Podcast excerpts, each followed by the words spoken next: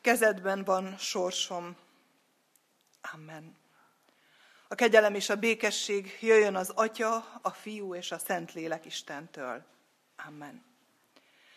Nagy-nagy szeretettel köszöntöm a gyülekezetet ennek az évnek az utolsó napján, az utolsó alkalmunkon, ebben az esztendőben. Isten áldása legyen mindannyiunkon, akik itt vagyunk, és kérjük Isten áldását azokra is, akik otthon várnak esetleg ránk, vagy akikkel a mai napon találkozunk még.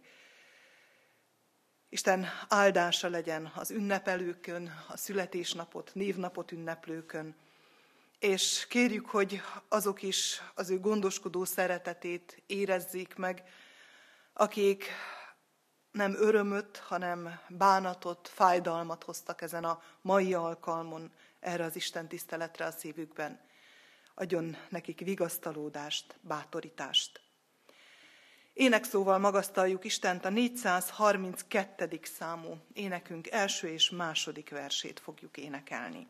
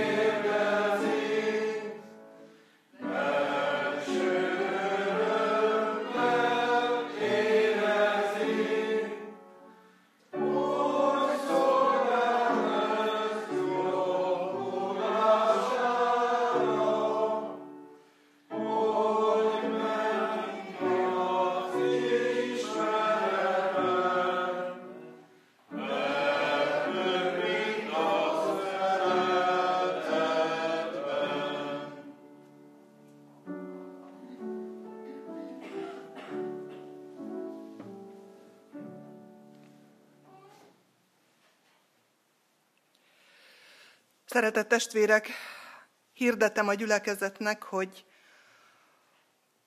a ránk következő héten, január 1-én délelőtt 10 óra 45 perctől tartunk újévi istentiszteletet. Erre az alkalomra is hívjuk és várjuk szeretettel a testvéreket.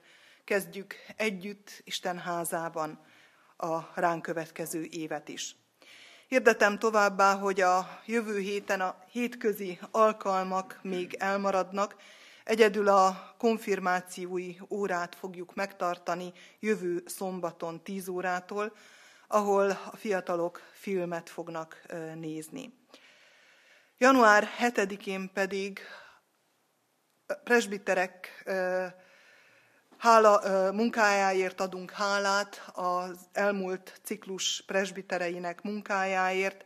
A leköszönő presbiterektől veszünk búcsút, de ez a búcsú nem végleges, hiszen mindenki, aki presbiter volt, tiszteletbeli presbiter marad az egyházunkban, így viselik tovább is ezt a tisztséget. Ez az alkalom lesz a helye annak is, hogy az új presbitériumot beiktatjuk hivatalába, és azok, akik most választódtak először presbiterré, esküdtesznek, és közösen a régiekkel, akik megmaradtak, indulnak a következő hat éves ciklusra. Erre az alkalomra várjuk nagy-nagy szeretettel a testvéreket, legyünk minél többen, és minél többen hordozzuk imádságban a következő hat esztendő presbitereit. Szeretett testvérek, ahogy megszokhattuk, az év utolsó napján számvetést tartunk, és ennek része az, hogy visszatekintünk azokra a testvéreinkre, emlékezünk, akik velünk együtt indultak ebben az esztendőben, de már nem lehetnek közöttünk. Illetve hálaadással megemlékezünk azokról, akiket keresztelni hoztak el szüleik, illetve keresztelkedtek, felnőtt keresztségben részesültek, konfirmáltak, vagy Isten színe előtt tettek örök hűséget egymásnak. Őket fogom most felolvasni. Emlékezzünk szívünkben imádsággal. Először a 2023-as esztendőben elhunyt, és a református egyház szertartása szerint eltemetett testvérekre emlékezünk. Bánáti Zsuzsanna 69 esztendőt élt. Török Sándor 60 esztendős volt. Mizser András 58 esztendős korában hunyt el. Kompa Lajosné Kósik Julianna 78 esztendős volt. Lovász Károlyné Kósik Rózsa 81 esztendős volt. Balogi András 75 esztendős korában hunyt el. Solymosi Tiborné Tóbiás Erzsébet 86 éves volt. Juza Imréné Lukács Hajnalka 71 esztendős volt. Kósik Istvánné Boros Róza pedig 87 éves korában tért meg élete urához. Hat nő és három férfi uh, hunyt el gyülekezetünkben, összesen kilencszer álltunk meg, koporsó vagy urna mellett. Isten vigasztaló szeretete legyen a gyászoló családokkal, ismerősökkel, elköltözött testvéreink pedig nyugodjanak békességben. Keresztelő alkalma is, hál' Istennek voltak a gyülekezetünkben, felváltva vegyesen, felnőtt keresztségben és gyermekkeresztségben részesültek testvéreink, időrendi sorrendben mondom őket. Ifjú Gelencsér János, Virág László, Virág László és Kuruc Anett gyermeke, Gulyás Simonetta, Furgált Luca, Furgált Sándor és Kis Enikő gyermeke, Mikola Sára, Mikola Andor, Bence és Orbán Bianka gyermeke, Molnár Anna Napsugár, Molnár Levente és Bíró Erika gyermeke. Isten áldása legyen életükön, családjaikon, és adja a Teremtő, hogy a nekitett fogadalmat tudják teljesíteni. Egy fiú, egy férfi, három lány és egy nő, összesen hat fő részesült a keresztség szent jegyében az elmúlt évben. Konfirmáció három ö, alkalommal volt a gyülekezetben, három felnőtt konfirmandusunk volt.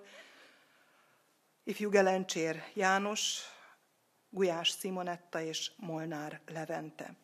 És nagy öröm számunkra, hogy ifjú Gelencsér János azóta is igyekszik, ahogy e ideje engedi a gyülekezet részévé lenni és itt lenni közöttünk.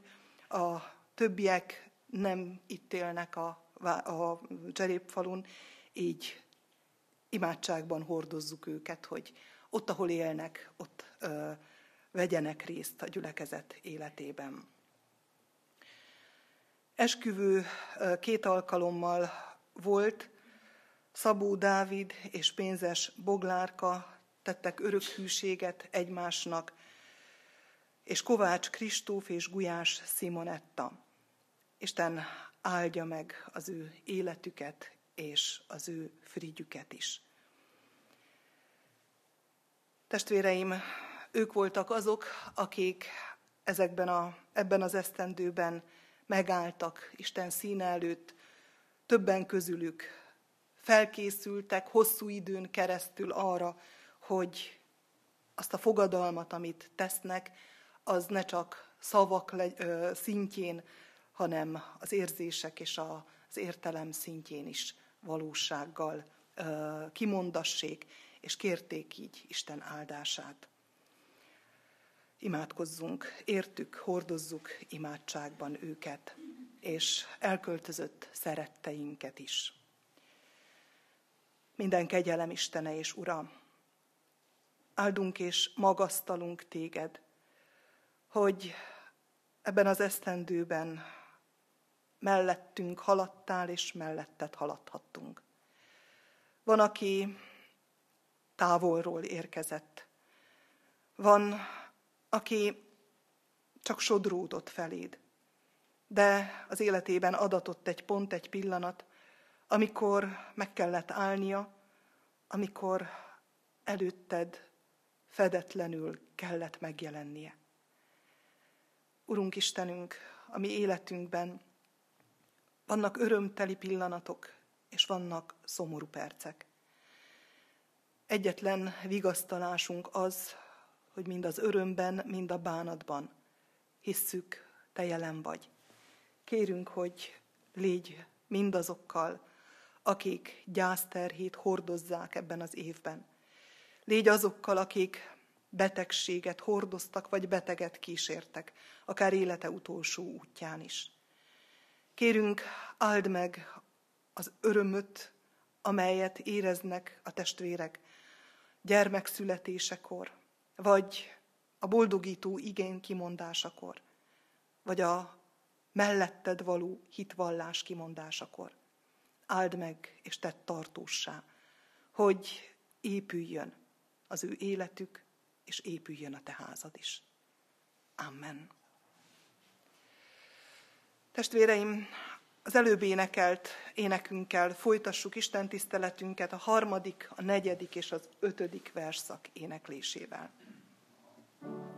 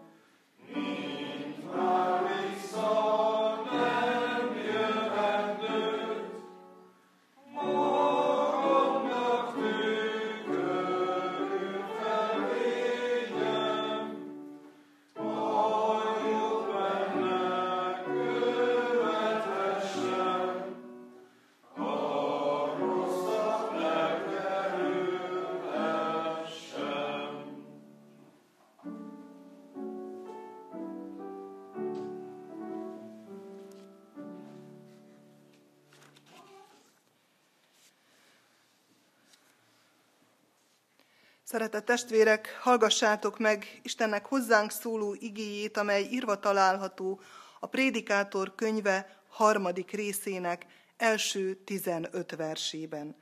Hogy Istennek igéje miképpen szól hozzánk a Prédikátor könyve harmadik részéből, alázatos keresztjéni lélekkel hallgassuk. Mindennek megszabott ideje van. Megvan az ideje minden dolognak az ég alatt. Megvan az ideje a születésnek, és megvan az ideje a meghalásnak. Megvan az ideje az ültetésnek, és megvan az ideje az ültetvény kitépésének. Megvan az ideje az ölésnek, és megvan az ideje a gyógyításnak. Megvan az ideje a rombolásnak, és megvan az ideje az építésnek. Megvan az ideje a sírásnak, és megvan az ideje a nevetésnek. Megvan az ideje a gyásznak, és megvan az ideje a táncnak. Megvan az ideje a kövek szétszórásának, és megvan az ideje a kövek összerakásának. Megvan az ideje az ölelésnek, és megvan az ideje az öleléstől való tartózkodásnak. Megvan az ideje a megkeresésnek, és megvan az ideje az elvesztésnek. Megvan az ideje a megőrzésnek, és megvan az ideje az eldobásnak. Megvan az ideje az eltépésnek, és megvan az ideje a megvarrásnak. Megvan az ideje a hallgatásnak, és megvan az ideje a beszédnek. Megvan az ideje a szeretetnek, és megvan az ideje a gyűlöletnek. Megvan az ideje a háborúnak, és megvan az ideje a békének. Mi haszna van a munkásnak abból, amiért fáradozik? Láttam azokat a bajokat, amelyeket Isten azért adott az embereknek, hogy bajlódjanak velük. Szépen megalkotott mindent a maga idejében, az örökkévalóságot is az emberi értelem elé tárta, de az ember mégsem tudja felfogni Isten alkotásait elejétől a végéig, amelyeket megalkotott. Rájöttem, hogy nincs jobb dolog, mintha örül az ember, és a maga javára törekszik egész életében. De az is Isten ajándéka, hogy az ember eszik, iszik és jól él fáradtságos munkájából. Rájöttem, hogy mindaz, amit Isten tesz, örökké megmarad. Nincs ahhoz hozzátenni való, és nincs belőle elvenni való. Azért rendezte Isten így, hogy féljék őt. Ami volt, régóta megvan, és ami lesz, már régen megvolt. És az Isten előkeríti azt, ami tova tűnt. Istennek beszéde lakozik közöttünk gazdagon, hogy mi sok és áldott gyümölcsöt teremjünk az ő dicsőségére. Ezért imádkozzunk. Mindenható Isten, alázatos lélekkel hajtunk fejet a Te bölcsességed előtt, amelyet nem érthetünk, amelyet nagyon sokszor nehéz elfogadnunk, amely nagyon sokszor fáj nekünk. Istenünk, Te ismered a lelkünk titkait, Te ismersz minket, és Te tudod, hogyan vagyunk itt ebben a hajlékban, az év utolsó Isten tiszteletén. Te tudod, mit hozunk magunkkal.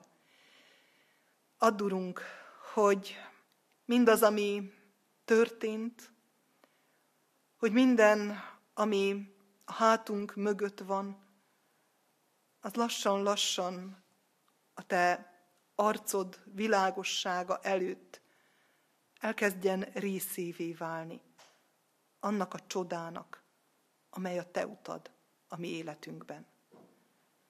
Urunk Istenünk, bátoríts minket, hogy megtaláljuk helyünket a te szép teremtett világodban. Támogass minket, hogy részünké legyenek azok az események is, amelyeket eddig a pillanatig nem tudtunk hová tenni, nem tudtunk elhelyezni, nem tudtunk feldolgozni, amely talán még most is sajog, amely éles fájdalmat okoz, amikor emlékezünk rá. Kérünk Istenünk, áldj meg minket, áld meg a előtted való megállásunkat, áld meg a mi számvetésünket, és az új kérését előtted. Amen. Énekszóval készüljünk az ige hallgatására, a 231. számú éneket énekeljük, annak mindhárom versét. thank you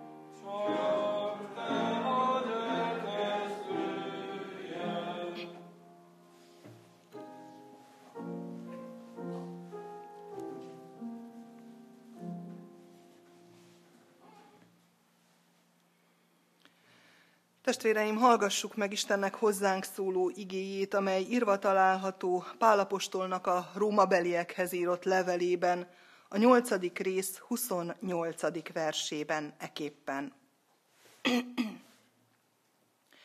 Azt pedig tudjuk, hogy akik Istent szeretik, azoknak minden javukra szolgál. Azoknak, akiket örök elhatározása szerint elhívott. Azt pedig tudjuk, hogy akik Istent szeretik, azoknak minden javukra szolgál. Azoknak, akiket örök elhatározása szerint elhívott. Ez Istennek igéje.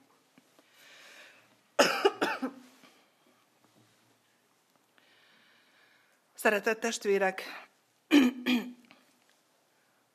az év utolsó napja nagyon kettős érzéseket kelt az emberekben. Először is ott van bennünk egy kicsit a gyász. Gyászoljuk az évet. Minden zárás, minden, aminek egyszer véget ér, azt egy kicsit ö, gyászosan vagy ö, ele, ö, kell elengednünk. A másik viszont az öröm. Ugye készülnek főleg a fiatalabb generáció, a szilveszterezésre, a találkozásra, hogy együtt örömmel, vidámsággal búcsúztassák az évet, jó reménységgel nézzenek a jövendő, esztendő elé.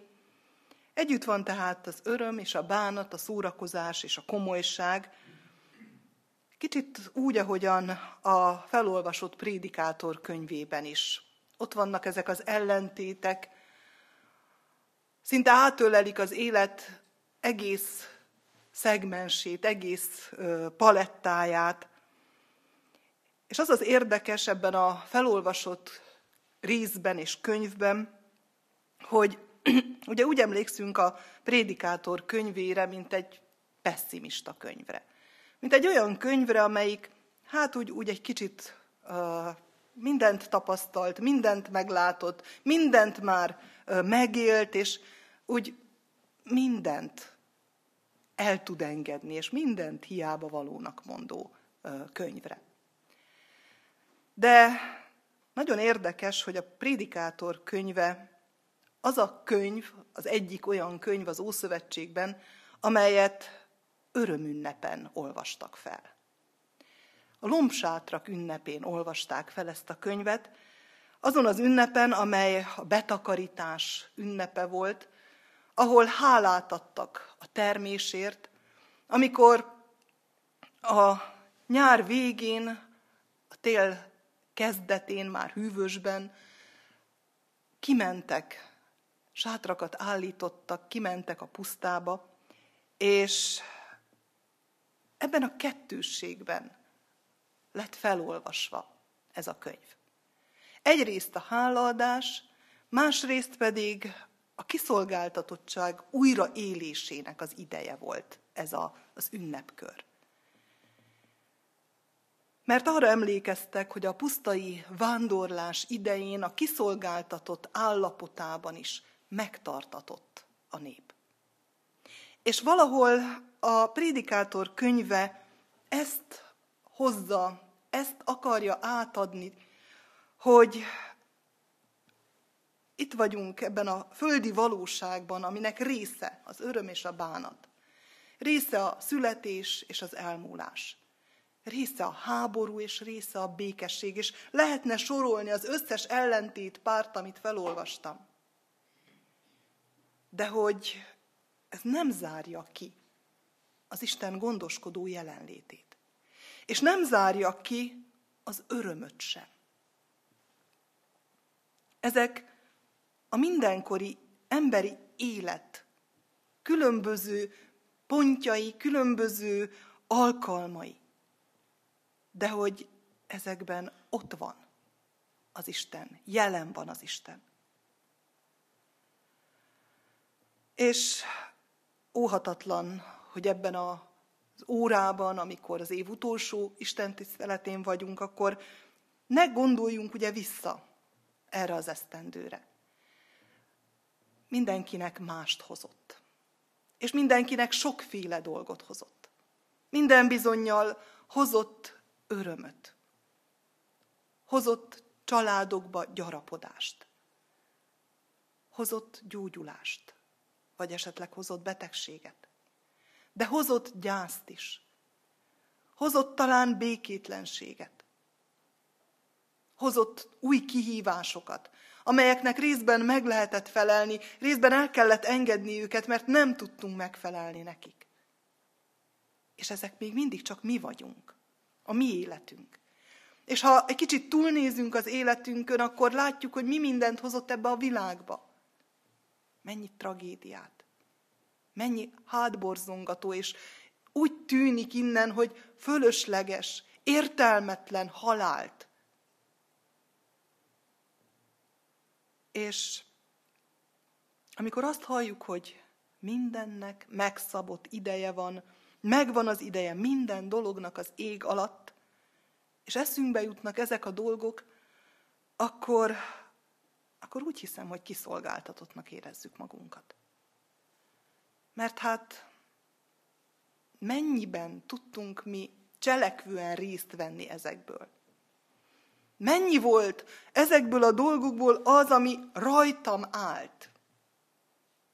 Biztos volt olyan, ami igen. Egy pici része. És nagyon sok olyan, ami nem.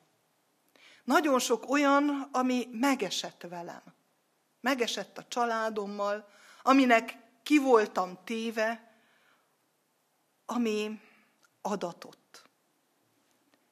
És bizony nem jó érzés kiszolgáltatottnak érezni magunkat. De akkor hol van az öröm ebben a kiszolgáltatott állapotban? Hol lehet mégis a biztonság ebben a bizonytalan világban a mi életünk bizonytalanságai közepette? Van bizonyosság valamiben, vagy valakiben? Mi értelme? Tehetjük föl mi is a kérdést a prédikátorral együtt. Mi haszna van a munkásnak abból, amiért fáradozik, kérdezi a kilencedik versben. Valóban, mi hasznunk mindebből? Ha nincs tulajdonképpen igazán beleszólásunk az élet nagy dolgaiba, nem kérdeztek meg, hogy megszülessünk, és nem tudjuk, mikor dobban utolsót a szívünk. És a két végpont között nagyon sokszor nem mi döntünk. Azt mondja a prédikátor, láttam, rájöttem. Ebben az utolsó felolvasott részében az igének. És ez a láttam, ez a rájöttem, ez nem pusztán azt jelenti, hogy úgy elvonult a szemem előtt valami impulzus ért, hanem benne van az, hogy megtapasztaltam, ismerem. Ismerem mindazt, ami történt, a részemmé vált. És amikor úgy ismerünk meg dolgokat, hogy a részünké válnak, belsővé válnak, akkor nem csak a külső felszínét látjuk csupán, hanem egy kicsit mélyebben is megérintenek minket. Szépen megalkotott mindent, a maga idejében az örökké valóságot is az emberi értelem elé tárta, mondja a prédikátor az Istenről. Az örökké valóságot is. Mert ezekben a dolgokban, amelyek úgy megesnek velünk, azért az Isten megengedi, hogy egy pici pillantást vessünk az ő örökké valóságára is. Csak nekünk. Csak nekünk embereknek. Csak mi vagyunk olyanok, akik megérthetünk, megsejthetünk valamit többet ebből a világból, mint az előttünk lévő események burka. Elénk tárja az örökké valóságot. És bár tudjuk jól, hogy nem fogjuk tudni teljesen ezt az örökkévalóságot kitapogatni, biztosítani, mégis valamit megsejthetünk. És ezek a dolgok, amelyek történnek velünk, jók és rosszak egyaránt, ezek segítenek minket, segíthetnek minket, hogy az Isten örökké valósága egy parányit közelebb kerüljön hozzánk. Mit jelenthet ez? Azt, hogy nem a sors szeszélyének vagyunk kitéve. Olyan sokan gondolják azt, hogy mindegy, hogy mit csinálnak, mert a sors ide-oda dobja őket, és nincs is ezen túl semmi. És valóban sokszor mi is azt tapasztaljuk, hogy történnek velünk a dolgok, de mennyivel másabb az, amikor tudom, hogy ezek fölött, a dolgok fölött nem egy személytelen erő úr, hanem maga a személyes Isten, az Atya. Az az Atya, aki ismer, aki lát, aki értem, Személyesen értem, küldte el az ő egyszülött fiát, akinek annyira fontos voltam én, meg te, meg mi, hogy emberré lett. És nem csak emberré lett, hanem szenvedett is az emberért. És életét adta az emberért. Életét adta értem. És milyen következtetést von le a, pre, a prédikátor? Azt mondja, hogy törekedni kell a magunk javára. Emberi bölcsességeink között ott van ez. Törekedni kell, munkálkodni kell. Becsülettel, tisztességgel, szorgalommal, ameddig Isten erőt ad. De azon túl, mint amit a sorsban bízók vagy nem bízók gondolnak, azt is tudjuk, akik Istenbe vetjük reménységünket, hogy az étel, az ital, minden, amink van, az tulajdonképpen ajándék. Nekünk törekednünk kell. Nekünk oda kell állnunk. De Isten ajándéka az, ami a részünk lesz. Amivel gazdálkodhatunk, ami tovább lendít. Tetszett az Istennek, hogy ránk bízza munkát. Tetszett neki, hogy alkotó társaivá tegyen minket. Milyen megtiszteltetés részt venni, Isten alkotásában tovább bontani, tovább gazdagítani a világot. Bárcsak mindig és mindenütt ez történne. Bárcsak ne élnénk vissza a tehetségünkkel, a lehetőségünkkel, amit Isten adott nekünk. Nélküle, az Istenbe vetett hit nélkül öncélú lenne minden munka. És sajnos nagyon sokszor azt látjuk, hogy azzá válik. Az Istenbe vetett hit nélkül hedonistává válna az ember, vagy éppen pusztán csak áldozattá. És ez húsba vágó megtapasztalásunk. Mégis az Istenbe, mint teremtőbe, a történelem urába való hit képes az örvendezésre. Még a nyomorúságok, a visszaélések, a szomorúságok idején is. Hogyan? Én hiszem azt, hogy éreztük már a nyomorúságok közepette is. Azt, hogy mégiscsak van erőm. Mégiscsak tovább lépek és tovább lendülök. Mi volt az, ami tovább lendített? Mi volt az, ami táplált? Úgy hiszem, aki tapasztalta, azt tudja. Az Istenbe vetett bizalom. Az a szeretet, amelyel ő vesz körül, és amelyet iránta érez az ember. És Pál ebből a tapasztalásból beszél. Ebből a megtapasztalásból mondja el a római levélben ezt a gondolatot, ezt a mondatot. Krisztus szabadító szeretete, a belévetett hit teszi képessé arra, hogy kimondja, hogy azoknak, akik az Istent szeretik, minden javukra szolgál. Hátborzongató kimondani azt, hogy minden javukra szolgál. Mert a mindenben minden ott van. Ott vannak a fájdalmak, ott vannak a veszteségek, ott vannak a szenvedélyek, ott vannak az örömök. De hogyha mérlegre tesszük őket, akkor nagyon sokszor olyan aránytalannak érezzük. És mégis Mégis itt vagyunk, és mégis megyünk tovább. Mert azoknak, akik az Istent szeretik, valóban minden javukra válik. És hogy honnan tudhatjuk ezt?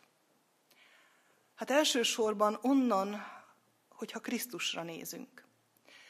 Mert Krisztus hogyan jött erre a világra? Karácsony után vagyunk egy héttel.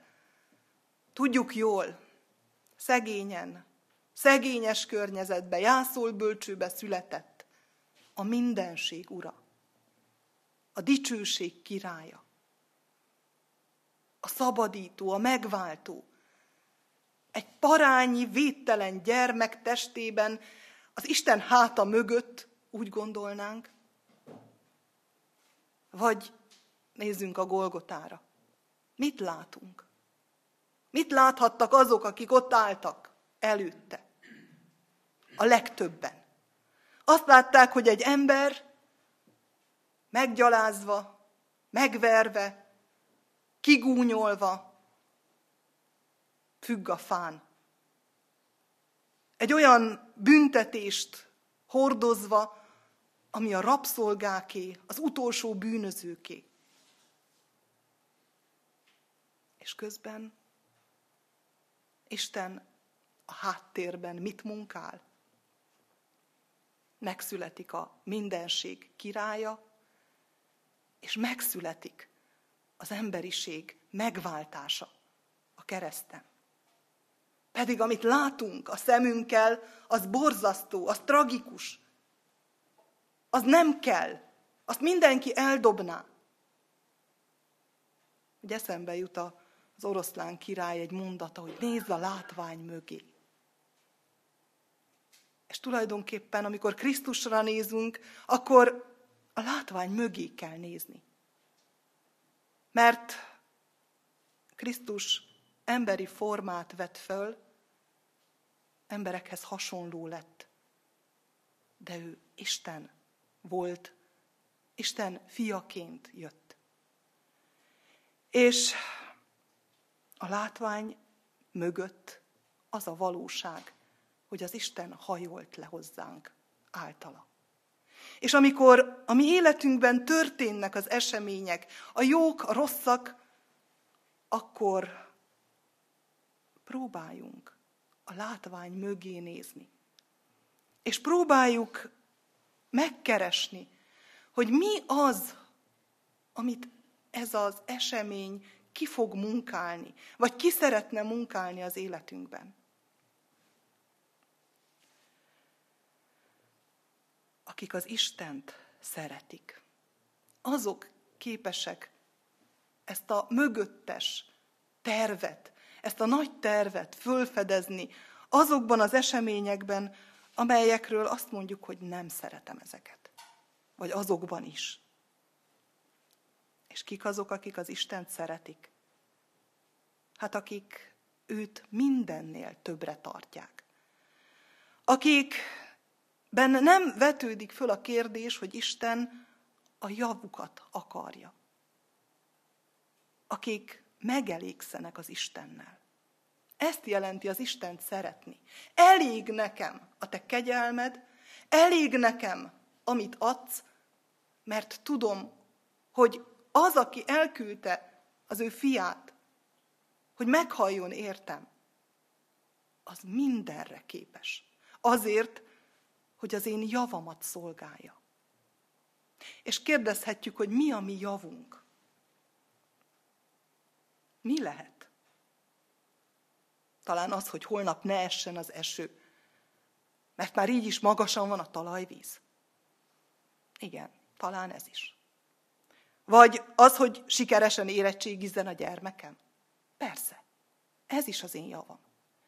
Vagy az, hogy helyre jöjjön a kapcsolatom a családomon belül, vagy a szomszédommal. Igen, ez is fontos. Vagy az, hogy meggyógyuljak. Vagy az, hogy kapjak még időt, hogy napokat toljon a napjaimhoz. Az is nagyon fontos. De ha Istent kérdezzük, hogy mi a mi javunk, akkor ő így fog válaszolni. Az, hogy hazatalálj. Az, hogy üdvösséget nyerj. Minden ezt szolgálja. Az Isten gondoskodásáról a Heidelbergi KT-ban ilyen mondat foszlányok jönnek elő, az, hogy az eső, az aszály, a jó egészség, a betegség, a gazdagság, a szegénység, minden az ő jó indulatából, jó, jó akaratából van. Minden. Az, amiért ő maga is eljött emberré lett, halára adta önmagát, az az, hogy nekem üdvösségem, nekem békességem legyen, nekem örömöm legyen. Már itt, ezen a földön. Ezek között a körülmények között. Pál apostol római levele, és ez a mondat akár emberek millióinak adott erőt, hitet. Olyan körülmények között, amikor az életükért küzdöttek. Amikor a Krisztusba vetett hitüket kellett megvédeniük, vagy amellett kellett kiállniuk. És lehet, hogy az életüket adták ezért a hitvallásért, de az üdvösségüket megnyerték. Mert tudjuk, látjuk, hogy azoknak, akik az Istent szeretik, azoknak minden javukra szolgál. Minden esemény az életükben támogatja, együtt működik azzal, hogy elnyerjék az Isten lakomáján a helyüket. Ha így gondolunk vissza az elmúlt esztendőre, akkor talán nem lesz olyan kíméletlen egyik-másik fájdalmas emlék. Nem mondom, hogy nem fog eltűnni, nem mondom, hogy nem fog fájni, de talán a helyére kerül. Talán, ha adunk magunknak időt, és Isten elé állunk velük, megkérdezve, Uram, milyen cél alattad? Miért? Merre akarsz vezetni általa? Akkor nem mondom, hogy ma vagy holnap, lehet, hogy évek múlva, de egyszer csak megvilágosodik az elménk. Ha Isten szent lelke meg akarja adni nekünk, és helyére kerülnek a puzzle darabkái. A jó és a rossz, a kellemes és a fájdalmas. Engedjük mindkettőt magunkhoz közel, mert Istennek terve van vele. Terve van, ahogyan velünk is terve van. Ahogyan a mi életünk számít neki. Ahogyan a mi üdvösségünkért meghalt és feltámadott. Amen.